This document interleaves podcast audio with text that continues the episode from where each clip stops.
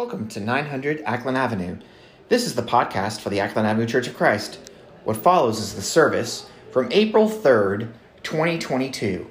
Thank you, and God bless.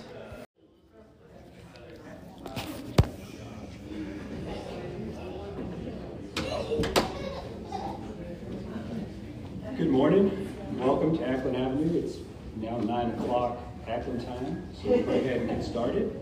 Um, welcome everybody here. Welcome to our visitors. We've got a few out, still uh, still spend the night from the from the retreat. So let's open with a with a prayer this morning. Holy God, we assemble this morning as a group of believers with a like mind and a common, common purpose to, to worship you, worship you with songs of praise, uh, and to grow spiritually and to, to grow together as a community. Help us to be able to, to focus our minds for the next couple of hours on, on spiritual matters and not try to be, not try to get distracted by uh, all of our, the worldly concerns which, which consume so much of our time. Let your spirit be among us as we worship, that our songs would be joyful uh, and would be, would be praise to you, and that the word would be uh, uh, taught and received in truth. In Jesus' name, amen. Our opening scripture is, comes from Isaiah 43. Thus says the Lord, who makes a way in the sea, a path in, in the mighty waters? Who brings forth chariot and horse, army and warrior, that they lie down? They cannot rise, they are extinguished, quenched like a wick. Remember not the former things, nor consider the things of old. Behold, I am doing a new thing. Now it springs forth. Do you not perceive it? I will make a way in the wilderness and waters in the desert. The wild beasts will honor me, the jackals and the ostriches, for I give water in the wilderness, rivers in the desert, to give drink to my chosen people, the people whom I formed for myself, that they might declare my praise.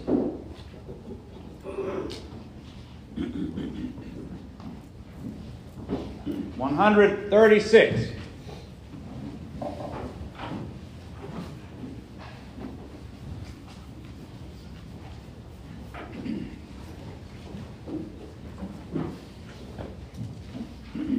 One three six. Faith of our fathers living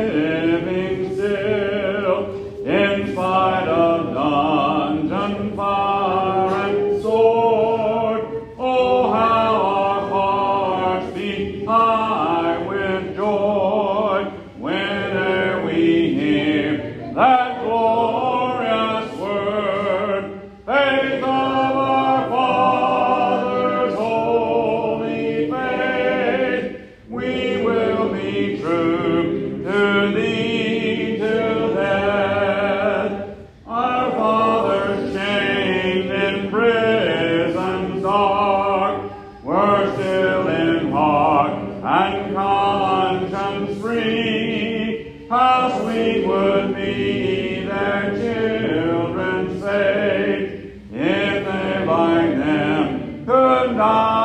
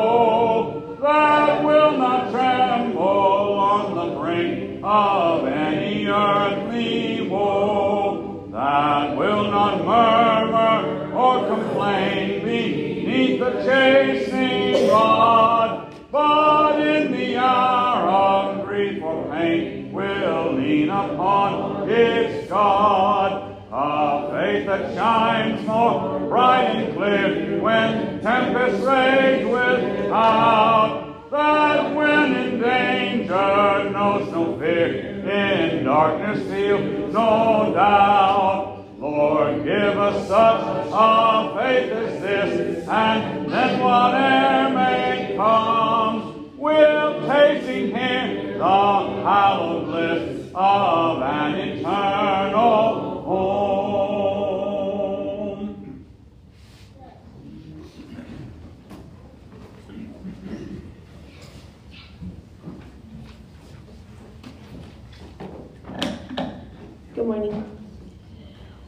So I'm going to be reading from Psalm 126. When the Lord restored the fortunes of Zion, we were like those who dreamed. Our mouths were filled with laughter, even our tongues with songs of joy. Then it was said among the nations, The Lord has done great things for them. The Lord has done great things for us. We are filled with joy. Restore our fortunes, Lord, like streams in the desert. Those who sow with tears will reap with songs of joy. Those who go out weeping, carry seed to sow, will return with songs of joy, carrying sheaves with them. Let's pray.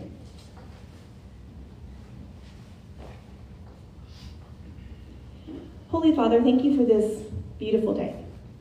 The sun is shining and the weather is warmer and spring is coming. And it's just a really exciting time to be alive because there's just joy in nature coming out of the cold darkness of winter. But nature doesn't always reflect what's happening in our hearts, and a lot of us are still in a time of dark, hard things. And our world is full of hard things right now. And there's a lot of grief, and there's a lot of pain, and there's a lot of death, and there's a lot of darkness. And so we cling to scriptures like this because they remind us that the world is not all there is, and that we can see your strength in nature, and we can be reminded of the eternity with you and the joy that we have no matter what is happening, and we honor those hard things.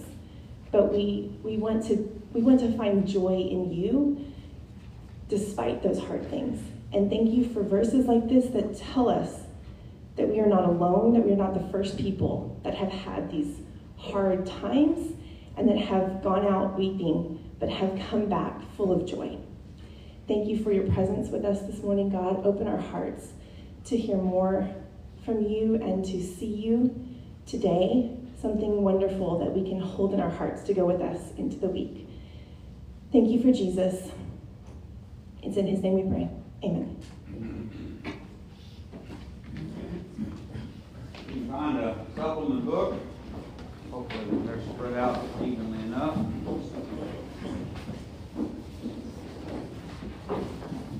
Number 22. Technically B22.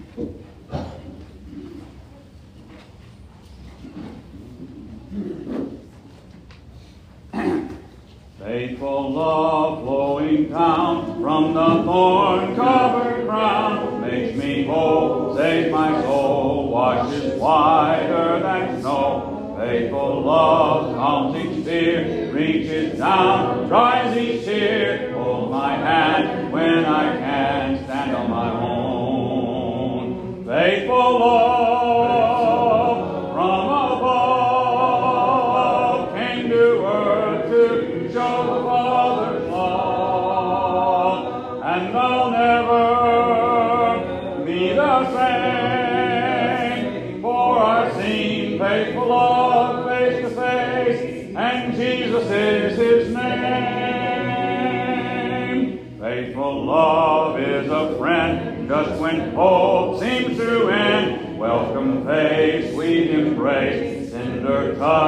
filled with grace, faithful love, endless power, living flame, spirit's fire, burning bright. In the night, guiding my way. Faithful love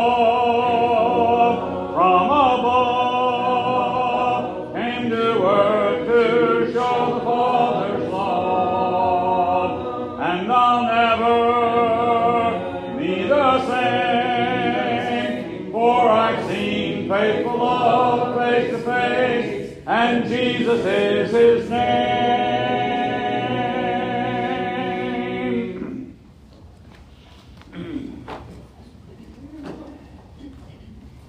And please mark 726 after, after the lesson. 726. now turn to 234.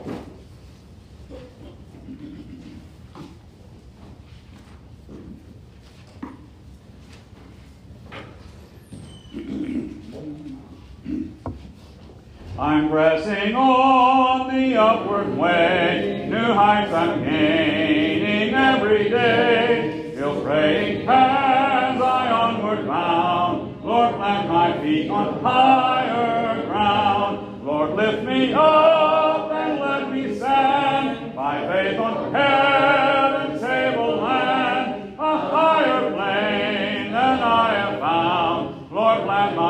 on higher ground. My heart has no desire to stay where doubts arise and fears dismay. So some may dwell where these abound. My prayer, my aim is higher ground. Lord, lift me up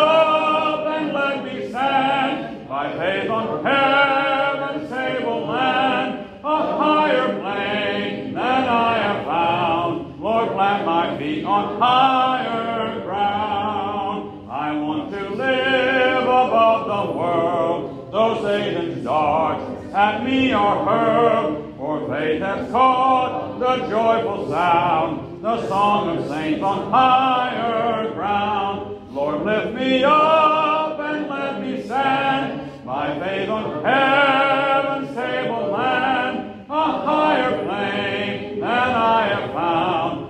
Plant my feet on higher ground. I want to scale the utmost high and catch a gleam of glory bright, but still I'll pray till heaven I found. Lord, lead me on to higher ground. Lord, lift me up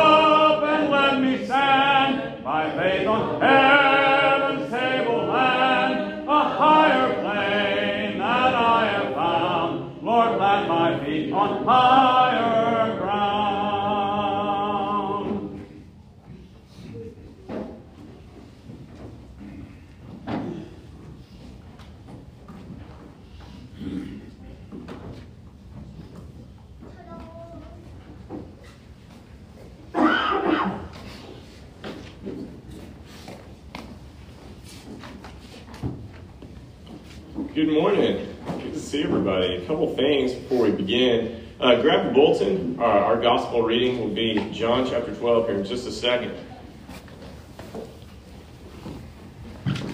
We had a great retreat this weekend of Cedars of Lebanon. Our theme was overflowing hope. Bob designed some amazing t shirts, and we have some left over. We have some adult sizes, tons of kid sizes. So, kids especially, if you weren't able to go this weekend but you want to grab a shirt, we'd love you to grab one. They're real comfortable. Bob did a great job on it. And uh, we have about 17, 18 teenagers still up there at Cedars of Lebanon. Th- They're not alone. We, we left a few uh, adults with them. Uh, they'll get back around 11 o'clock. A little bit of a warning, they may not have showered in a while, but, uh, but we'll be glad to see them when they all get back. Secondly, um, one of the things we've been talking about in recent months through our Rooted, Gifted, and Called class has been, man, as we continually trying to get back from all that we've been through, trying to make sure that all of our ministries are organized and staffed, and we've been going through a deacon process. That that is still ongoing. You know, as you've probably discovered this in a lot of areas of your life, getting back is just kind of an elusive type of thing, but we're still working at it. And uh, there are forms in the back about the deacon process, but even more important than that, we just love for you to chat with Matt Brown or Paul about that. Just thoughts you have on, on our ministries and how our church is organized, and we're really excited about that.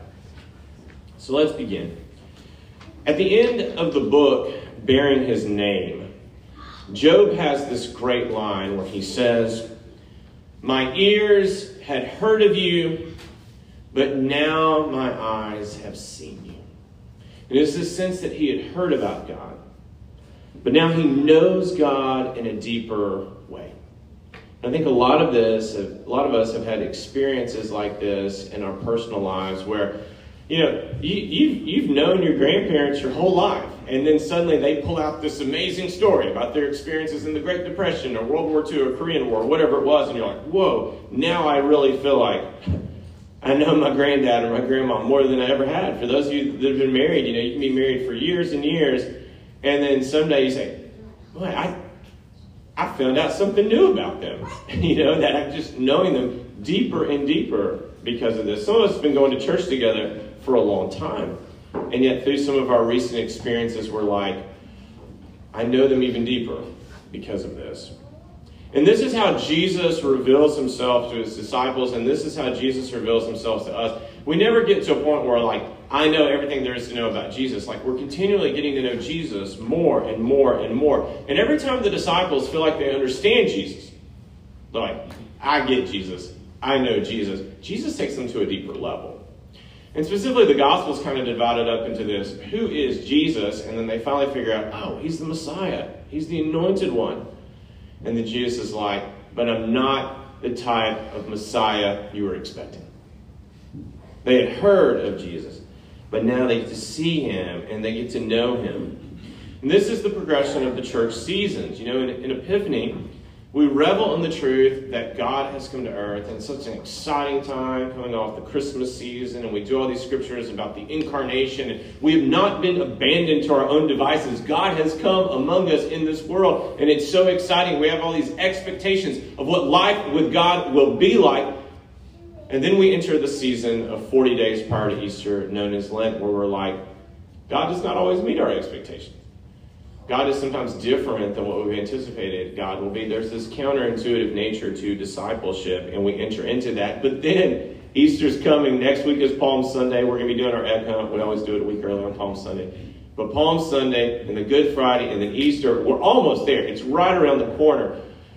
Larry, I'm sure, will lead in the grave he lay. I always feel like there's going to be one Easter where Larry just doesn't lead it just to mess with us, right? But, uh, you know, it'll be an exciting Sunday, and it's coming, and we will just relish all, it's all going to come together, right? But we're not there yet, right? And, and that's the progression that we constantly face in our life of, of knowing Jesus more and more. I like to think of it this way. Notice the language people use. Some people refer to, to faith a lot, talk about the Christian faith, the Christian worldview. Some people talk about the Bible a lot. Some people talk about God a lot. And then there are people that spend a lot of time talking about Jesus. Now, I use all those words, and I think all those words are very important, but notice how there's a progression from the abstract to the personal. We're talking about Creator, God, Christian worldview, but it gets more personal when we start to talk about Jesus. And I have people in my life who spend a lot of time talking about Jesus, and they talk about Jesus as if Jesus is real, because of course he is. And you know these people. You'll walk up to them, and they'll be like, You know, I was thinking about Jesus the other day. You know, I was talking, I was talking to Jesus this morning. You know, it reminds me of the time that, that Jesus did this. I didn't want to do this, but Jesus said, Nope, that's what you're doing. You know, and they talk about Jesus in such a way that you're like, Was Jesus here 30 seconds ago? Like, I just walked in the room. If I had walked in 30, like, would I have met Jesus too? And it's just so personal. And it's like Jesus has been in the room because they have not just heard of Jesus, they have seen Jesus. In our scripture this morning, John chapter 12, we see that Mary, sister of Martha, sister of Lazarus, has not just heard of Jesus, but she has seen Jesus. So if you would stand with me for the gospel reading this morning, and if you want to join with me in the bold section, feel free. It's on the back of our bulletin here, John chapter 12, 1 through 8.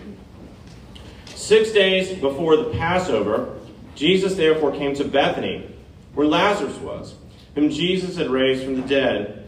So they gave a dinner for him there. Martha served, and Lazarus was one of those reclining with them at the table. Together, Mary therefore took a pound of expensive ointment made from pure nard, and anointed the feet of Jesus, and wiped his feet with her hair. The house was filled with the fragrance of the perfume. Thank you. But Judas Iscariot, one of his disciples, he who was about to betray him said, Why was this ointment not sold for 300 denarii and given to the poor? He said this not because he cared about the poor, but because he was a thief, having charge of the money bag he used to keep him or help himself to what was put into it. Jesus said, Leave her alone, so that she may keep it for the day of my burial. For the poor you always have with you, but you do not always have me. This is God's word. You may be seated. All four Gospels, Matthew, Mark, Luke, and John, have a story of a woman anointing Jesus.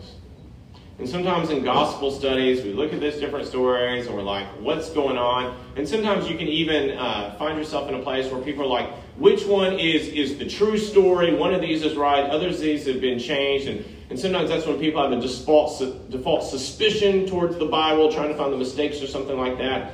I don't think that's the best way to look at it. I think, first of all, could be that more than one person anoints Jesus. Could be this type of story happened more than once. But also it could be that from time to time the gospel writers use a little bit of artistic license, kind of frame these stories in different ways. None of these things caused pause for ancient readers, even if they might cause pause for modern readers today. So let's kind of look at these four gospel stories of anointing and kind of see specifically what John seems to be wanting to bring out in his.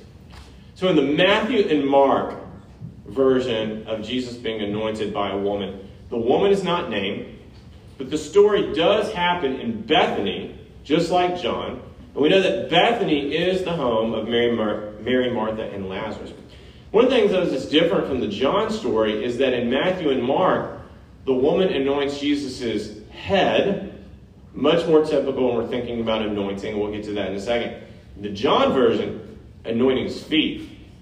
Now, in the Luke version, we also have a woman anointing his feet, wiping his feet with her hair. This woman is not named, does not seem to be in Bethany. She's referred to as a quote, sinful woman.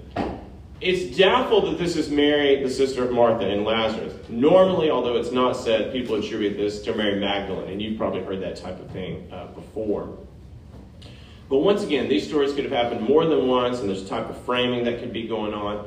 So, what specifically is John trying to bring out in his version of this story?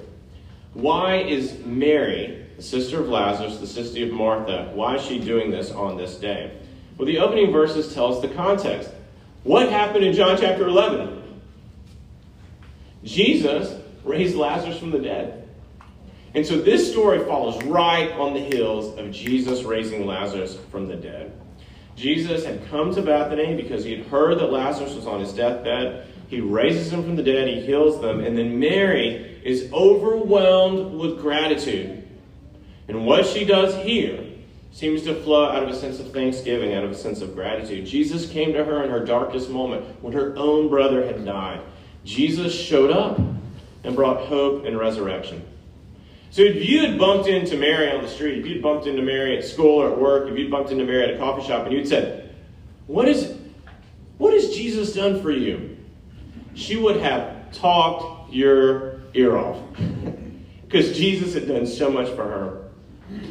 You know, I think that's a question we need to spend more time thinking about. Not, not whether or not it's true or not, or sometimes not even whether or not it's good, but whether or not it's it's beautiful. And what has Jesus done in your life? I'm really excited we've been doing this evangelism study that Robbie's leading us through in, in Sunday morning class. Even though I haven't been up in it, I've been down with the teenagers. But I confess I've struggled with sometimes with kind of the nature of evangelism in my life.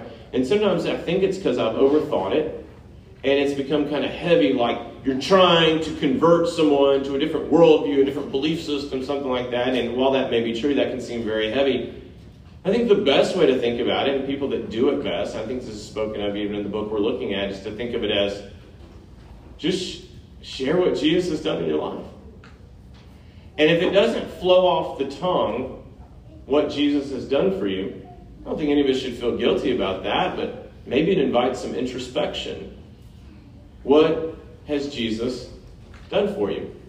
And not abstract notions like, well, you know, the legitimacy of the Christian faith, or I believe in the inspiration and authority of the scriptures, or that type of talk, but just, ah, Jesus. The Jesus that's, that's in the room with us today. What has that Jesus done for you? And Mary would have a lot to say if you'd asked her, what has Jesus done for you? And in her response, she does she does this grand gesture. I mean, notice how expensive this perfume is. It's a once in a lifetime type of feat. And then, um, friends, this is his feet. I'm not going to ask for a show of hands, but a lot of you probably aren't feet people, right? okay. There, there's a reason we don't do this type of thing. Feet can be gross, right? And then not, ju- not just his feet, she's wiping his feet with her hair. This is, this is the grand gesture. This is the grand gesture. Have you seen people do various forms of grand gesture? I know a lot of our teens have been going to prom recently or have, have prom coming up. Do you remember when you were in school and somebody was really trying to convince somebody to go to prom with them? So they did the grand gesture, ask, you know, there were signs, they shoe polished their car, like whatever it was, like the grand gesture. Or people trying to get somebody to, to marry them. Instead of just asking them, there's like hot air balloons, there's horse rides, like there's all kinds of extravagant things. Or maybe some of you wanted to honor your parents on their 50th anniversary or something, like some type of big thing. Over the moon. And this is what Mary's doing here. It's the grand gesture because she's so overwhelmed with what Jesus has done. But why does she anoint his feet? That's peculiar. You know, the, the archetype of anointing back then was anointing a king. You know, think King Arthur or something like that in our literature. But uh, in Scripture, the archetype is Samuel goes and he anoints David to be the next king, and he doesn't anoint him on the feet. He, he anoints him on the head. So what is she doing here? I, I got a few guesses. Could be wrong, could be right, who knows? Part of me wonders if she's saying, she's anointing the feet because she's saying, I'm grateful these feet walked into our lives. When Jesus was not in Bethany, when Lazarus was on his deathbed and he's ultimately died, I'm glad these feet walked into our lives. I'm glad Jesus walked into my life, and I'm thankful for these feet because I'm thankful for the presence of Jesus. I also wonder if there's this mysterious way in which she's she's merging anointing and foot washing together. We know in that culture, dusty roads before the modern days of asphalt, right? They would frequently wash feet, and they would frequently provide a bowl of water and a towel when someone would come in so that they could wash their own feet. But here, Mary is washing Jesus' feet, but she's washing his feet with perfume and with her hair. And in doing so, she's combining these two great images anointing a king and then serving someone. As if to say, this is a different type of king. It's a king that's associated with service, it's a king that's associated with sacrifice. This greatly bothers Judas. He criticizes her by saying the money can be used to help the poor. And John is really quick to uh, assure us. I mean, John hung out with Judas. And uh, John's probably writing this gospel, you know, later in his life. We think it was the last gospel he written. And uh, perhaps he's forgiven Judas, but he's had many years to harbor this, right? And he's like, let's be clear. I know that guy. I hung out with that guy. He didn't care about the poor, right? He was saying this because he was our treasurer. And later, after he betrayed Jesus, we went back and we, we did the audit and discovered that guy was crooked the whole time. Like it wasn't just at the end when he betrayed Jesus for 30 pieces of silver. Like he was he was giving us a raw deal the entire time. Jesus sticks up for Mary against Judas. It says in verse 7 and 8, Leave her alone so that she may keep it for the day of my burial. For the poor you always have with you, but you do not always have me. Verse 7 may be the hardest verse of this whole passage for me to figure it out. Leave her alone. Let her keep it for the day of my burial. But she hasn't kept it. She's already used it. Like there's no keeping it here. She's not saving it for the day of his burial unless this is the day of his burial. Because back then, so they would anoint kings, they would wash people's feet when they would come in, but then when someone died, they would anoint the body. They would anoint the body for burial, they would prepare it for burial. And so here we have Mary preparing his body for burial before he's even dead. So once again, to combine all these different images, combine all these different metaphors to say that this is not just a king, this is a buried king. This is not just a Messiah, this is about to be a crucified Messiah. This is the last week of Jesus' life. This is six days before Passover. This is a dead man walking as he goes into Jerusalem. And preparing his body because he's about to be this amazing sacrifice. So he's not just a king, friends. He's a sacrificial king, and this not only tells us about Jesus, but this is ultimately going to tell us about ourselves. And then in verse 8, Jesus quotes Deuteronomy 15 11 with the idea that the poor you will always have among you. We've talked about this passage many times before. Jesus could be saying, you know, there's always going to be poor among you. You're going to have plenty of time to take care of the poor. This, it's until, until I return, until the second coming, there's going to be poor among you. Jesus also could be saying, you know, kind of similar to what maybe Moses was saying back then, to say, hey, I know you, and you, sorry to be pointing at you, Jonathan, but like, I know you, and you're the type of person that will always have the poor among you, because I know you and your hearts are hard. And, I don't know which one it is. I'm, I'm attracted to both those interpretations. But here's, here's what we know for certainty. Many have used this to be callous or to be flippant about the plight of the poor. And there's no way it means that. I've heard people in my life about poverty. Yeah, poor you always have with you. Let's go watch the Titans game. And that is not, that is not the path of Jesus. Jesus commands us to have an urgency about the plight of the poor. And while well intentioned Christians can disagree about the best way to alleviate poverty, no one can say it's not my concern. It must be one of our greatest concerns. So let's return to this anointing passage as we near our conclusion. conclusion. As we said, as the first few verses point to us, I think the emphasis of the John 12 anointing takes root in the fact that Lazarus was raised dead, raised from the dead in John chapter 11. But it also takes root in what's happening in John chapter 13. John 11, Lazarus raised from the dead. John 12, Mary then anoints Jesus' feet. But then we're not done with feet. You've heard John 13 before. John 13 is when Jesus, at the Last Supper, kneels down and washes the disciples' feet. So notice how all these passages interpret themselves. Just as Mary anointed Jesus' feet, Jesus seeks to wash the disciples' feet. And just as he washes the disciples' feet, he teaches them to go out and wash each other's feet. John chapter 13, verses 14 and 15. Jesus says, If I then, your Lord and teacher, have washed your feet, you also ought to wash one another's feet. For I have given you an example that you should also do just as I have done to you. Do we see the trajectory of this teaching? John serves Mary by raising her brother. So then Mary serves and honors Jesus by anointing Jesus' feet. So then Jesus serves the disciples by washing their feet. But then he turns to the disciples and says, Now it is your turn to do as I have done.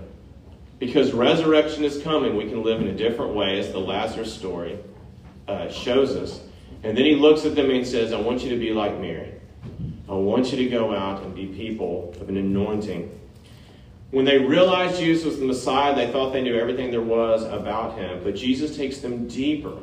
He gives them a clearer vision of who he is. He's not just the Messiah, but he's a suffering Messiah. He's not just a king, he's a humble, crucified king. He's not just a ruler, he's a serving ruler. And it's not just for us to appreciate, it's for us to be invited into. I've been going through Second Corinthians recently because we're going to be reading Second Corinthians on our Wednesday night gatherings together. And there's this part of Second Corinthians chapter 1, verses 21 and 22 that really jumped out at me this week. It says, Now it is God who makes both us and you stand firm in Christ. He anointed us, set his seal of ownership on us, and put his spirit in our hearts as a deposit. And that one line there where it says, You stand firm in Christ, He anointed us. Well, the word Christ is the Greek word for anointed one. So think of it this way You stand firm in the anointed one who anointed you. The anointed one anoints us. Right here in this passage, Mary anoints Jesus for his cross and for his burial. And Jesus went to the cross for us, but the story is not finished. We're working into this progression in the coming months here because Jesus will sit at the Father's right hand and he will anoint every single one of us with the Holy Spirit. And when we have that anointing, we are sent out to serve others. And this drastically shapes our expectations. You know, this is the main passage we keep coming back to in the time of Lent. It's on the banners you walk out this morning. The counterintuitive nature of the gospel and the counterintuitive nature of discipleship. Because if you want to save your life, you must lose it. And if you want to find your life, you must lose it. But if you give up your life to follow Jesus, you will find it. Friends, we do not find meaning and purpose by chasing meaning and purpose. We do not find success and fulfillment by chasing success and fulfillment. Instead, we serve, we sacrifice, we humble ourselves, no matter what anyone else is doing, and we follow Jesus. And then, in a, in a way that will even surprise us the older we get, we say, I turned aside from meaning and purpose and fulfillment and success, and I followed Jesus, but then I woke up one day and my life had a ton of meaning had a ton of purpose, had a ton of fulfillment, and even had a ton of success. Maybe different from the world standards of success, but a lot of success because Jesus made all the difference.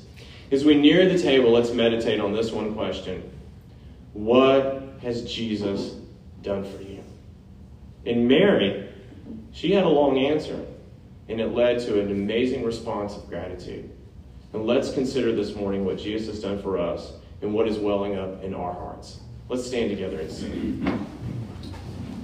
We saw thee not when thou didst come to this poor world of sin and death, nor yet beheld thy cottage home in that despised Nazareth. But we believe thy footsteps trod its streets and plains, the Son of God. But we believe thy footsteps trod its streets and plains, the Son thee not when lifted high amid that wild and savage crew, nor heard we that in glory cry, Forgive they know not what they do. But we believe the deed was done that shook the earth and veiled the sun. But we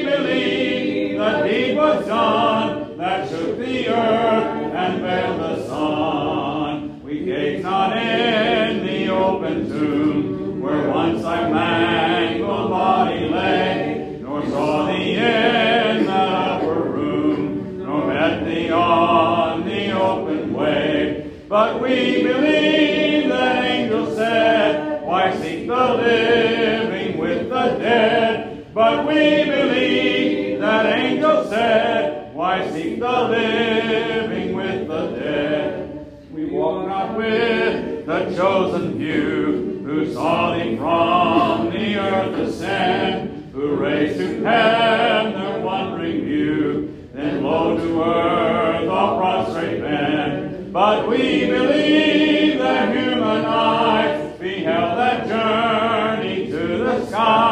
But we believe that human eyes beheld that journey to the skies. Please be seated. For communion 442. 442.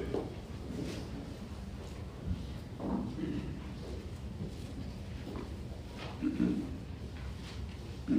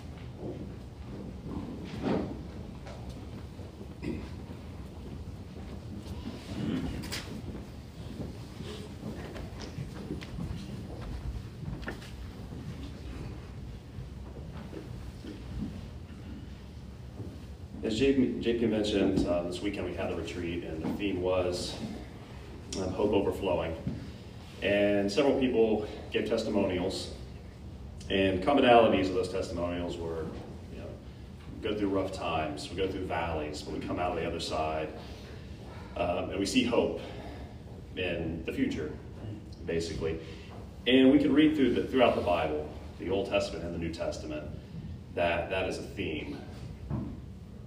Uh, from the creation itself um, to the history of the nation of Israel to the writings of the prophets um, and on into the New Testament and the ministry of Christ and the, uh, the uh, early church and their ministries, we can see that that hope was always there. And I know today in the lectionary readings that we have, um, it's, it's apparent there as well. Like in Isaiah, it says, I will make a way in the wilderness and rivers in the desert.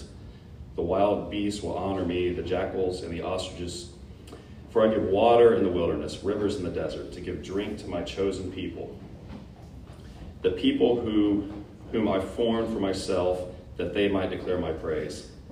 And in Psalms, those who sow in tears shall reap with shouts of joy. He who gives out weeping, bearing the seed for sowing, shall come with shouts of joy, bringing the sheaves with him. That's hope. And the, re- the writings of Paul, you know, Shannon's going to read Philippians here in a little while, but Paul, you know, that's, that's a theme in his writings. He was a Pharisee. He, he had zeal for the law. He was justified in the law. But um, as he as he came to know Christ, he realized that all that training, all those years of training, all that he did that he thought was is so righteous, he had to count that as a loss. But he didn't see that as a bad thing. He saw that as hope because he knew what we all know that there's nothing that we can do all by ourselves to, to justify our salvation. We need Jesus. So nothing illustrates that more than the, what we do here at the table every Sunday. Um, one of the great things of our, our tradition is we do this every Sunday. Um, we celebrate the, the uh, sacrifice on the cross and we celebrate the resurrection because we know that's what gives us hope. So um, as we think about that and, and, meditate on that before we, we pass the tray, let's uh, go ahead and pray. Dear God, we know we live in a broken world and, and there's so much there's so much hurt, uh, both right now and always has been. But we come here this morning with hope, with hope for the future because because of you and what you've done, uh, the sacrifice on the cross. And we, as we pass this bread this morning that represents your son's broken body on the cross, we ask that you bless it. In Jesus' name we pray. Amen.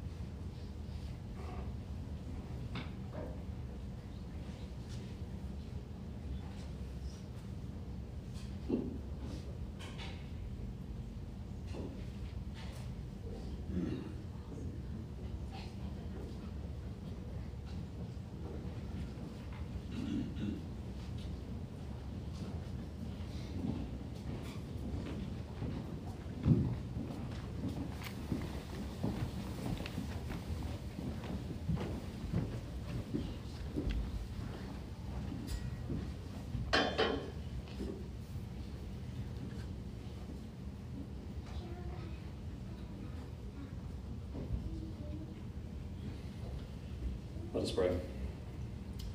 Dear God, uh, we come before you this morning, um, the second part of our, our communion practice to, to, to, pass the wine, and we ask that you bless it uh, as the representation of the, your son's blood that, that fell from the cross that day.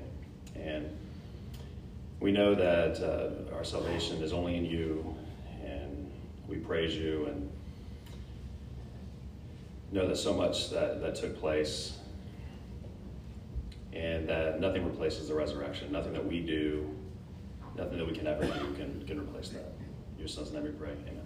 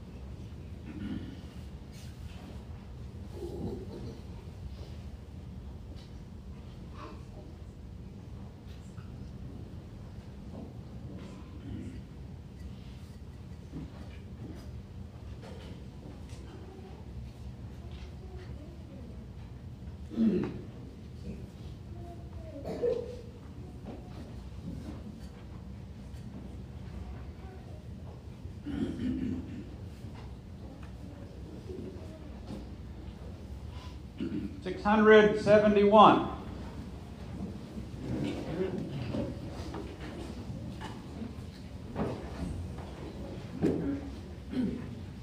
Actually, Shannon remembered a phrase in this song that goes with her readings. She's the one who reminded us. 671. There's a royal banner given for display to the soldiers of the King. As an ensign fair we lift it up today, while as ransom once we sing. Marching on, marching on, for Christ count everything but loss, and to crown him King, toil and sing, neath the banner of the cross. Over land and sea, wherever man may dwell, make the glorious tidings of the crimson banner. Now the story tell,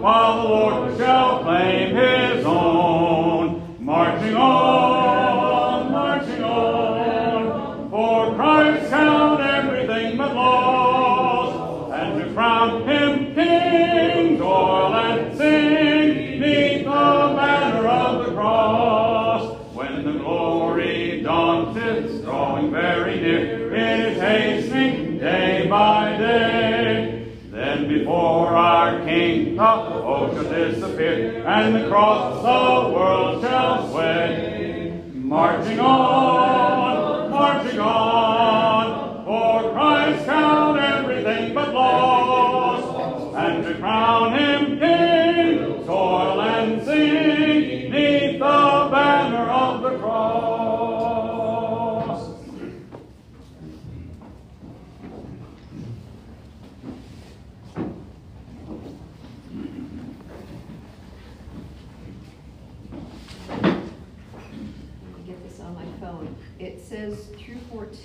in the bulletin, but the, the text that's printed there is only through 11, but it's so good at 14 that we're going to keep rolling. Um, though I myself have reason for confidence in the flesh also. If anyone else thinks he has reason for confidence in the flesh, I have more. Circumcised on the eighth day, of the people of Israel, of the tribe, tribe of Benjamin, a Hebrew of Hebrews, as to the law, a Pharisee, as to zeal, a persecutor of the church, as to righteousness, righteousness under the law, blameless. But at whatever gain I had, I counted as loss for the sake of Christ.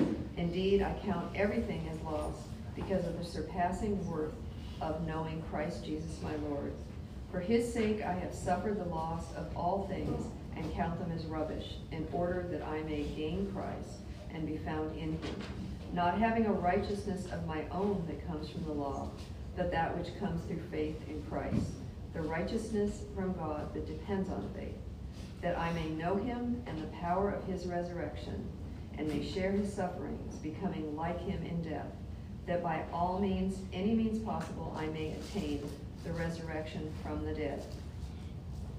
Not that I have already obtained or am already made perfect, but I press on, if so that I may lay hold on that for which I was laid hold on by Christ Jesus. Brethren, I count not myself yet to have laid hold, but one thing I do forgetting the things which are behind and stretching forward to the things which are before. I press on toward the goal, under unto the prize of the high calling of God in Christ Jesus. He walked away from all of the the high levels he had in his previous faith to take Jesus, and he keeps stretching toward it all the time. So I pray that for each of us this week and every day, that we don't stand on religious ceremony, that we press forward to become more like Christ, to learn more about Christ, and to be Him in our lives every day. In Jesus' name, amen.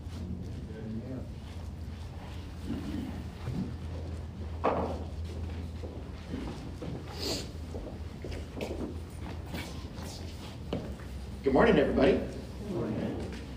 Um, I'm going to start off with the birthdays and anniversaries because I love that part of the announcements. Um, special uh, happy anniversary to Clay and Marianne. Number one, awesome. Um, you ever like have some friends and you just think like, what a couple? Like, man, God is good. You guys are just like the perfect, like, it, I don't know. Yeah, it's awesome. I'm so excited for you guys.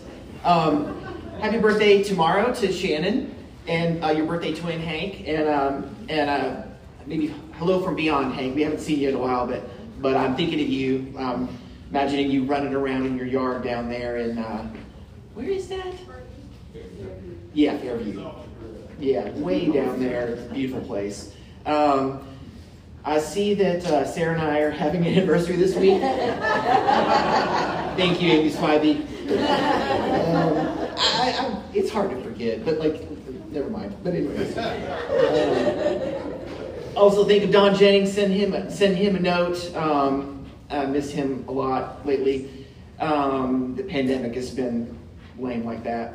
Uh, so again, thanks to uh, Bob for the T-shirt. Cedars Lebanon. Uh, the, the retreat was a lot of fun. I am super sore today uh, from playing Quidditch and kickball. Um, yeah, Ashley was joking about how, like, Matt, you're going to need some ibuprofen. I did need some ibuprofen. it took a little while, but yes, I was so sore last night.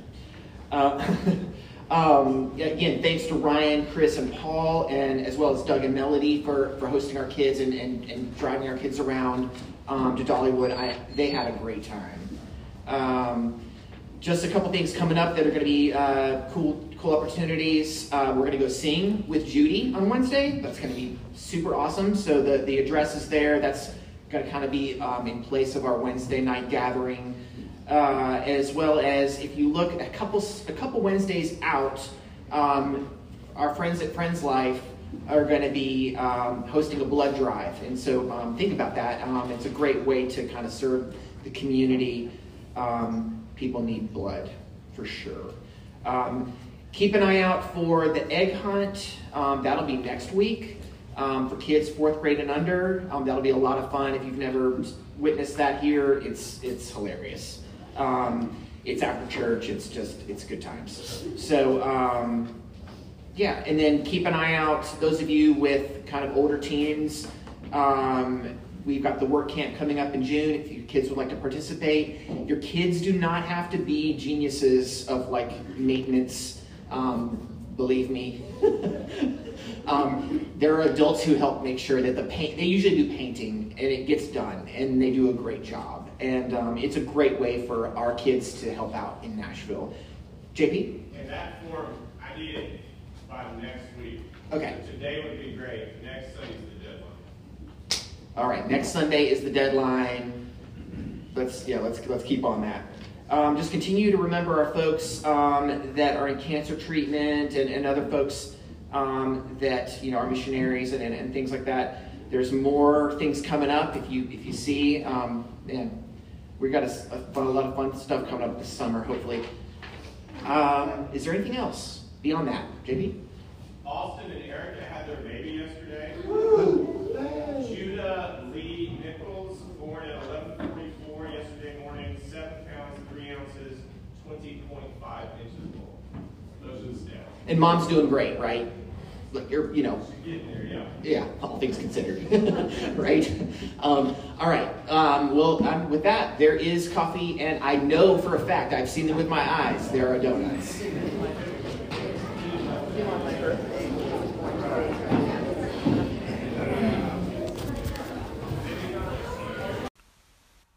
You've been listening to 900 Acklen Avenue, the podcast for the Acklen Avenue Church of Christ. If you'd like more information about our community, our church website is http colon slash slash. Thanks again for joining us. God bless.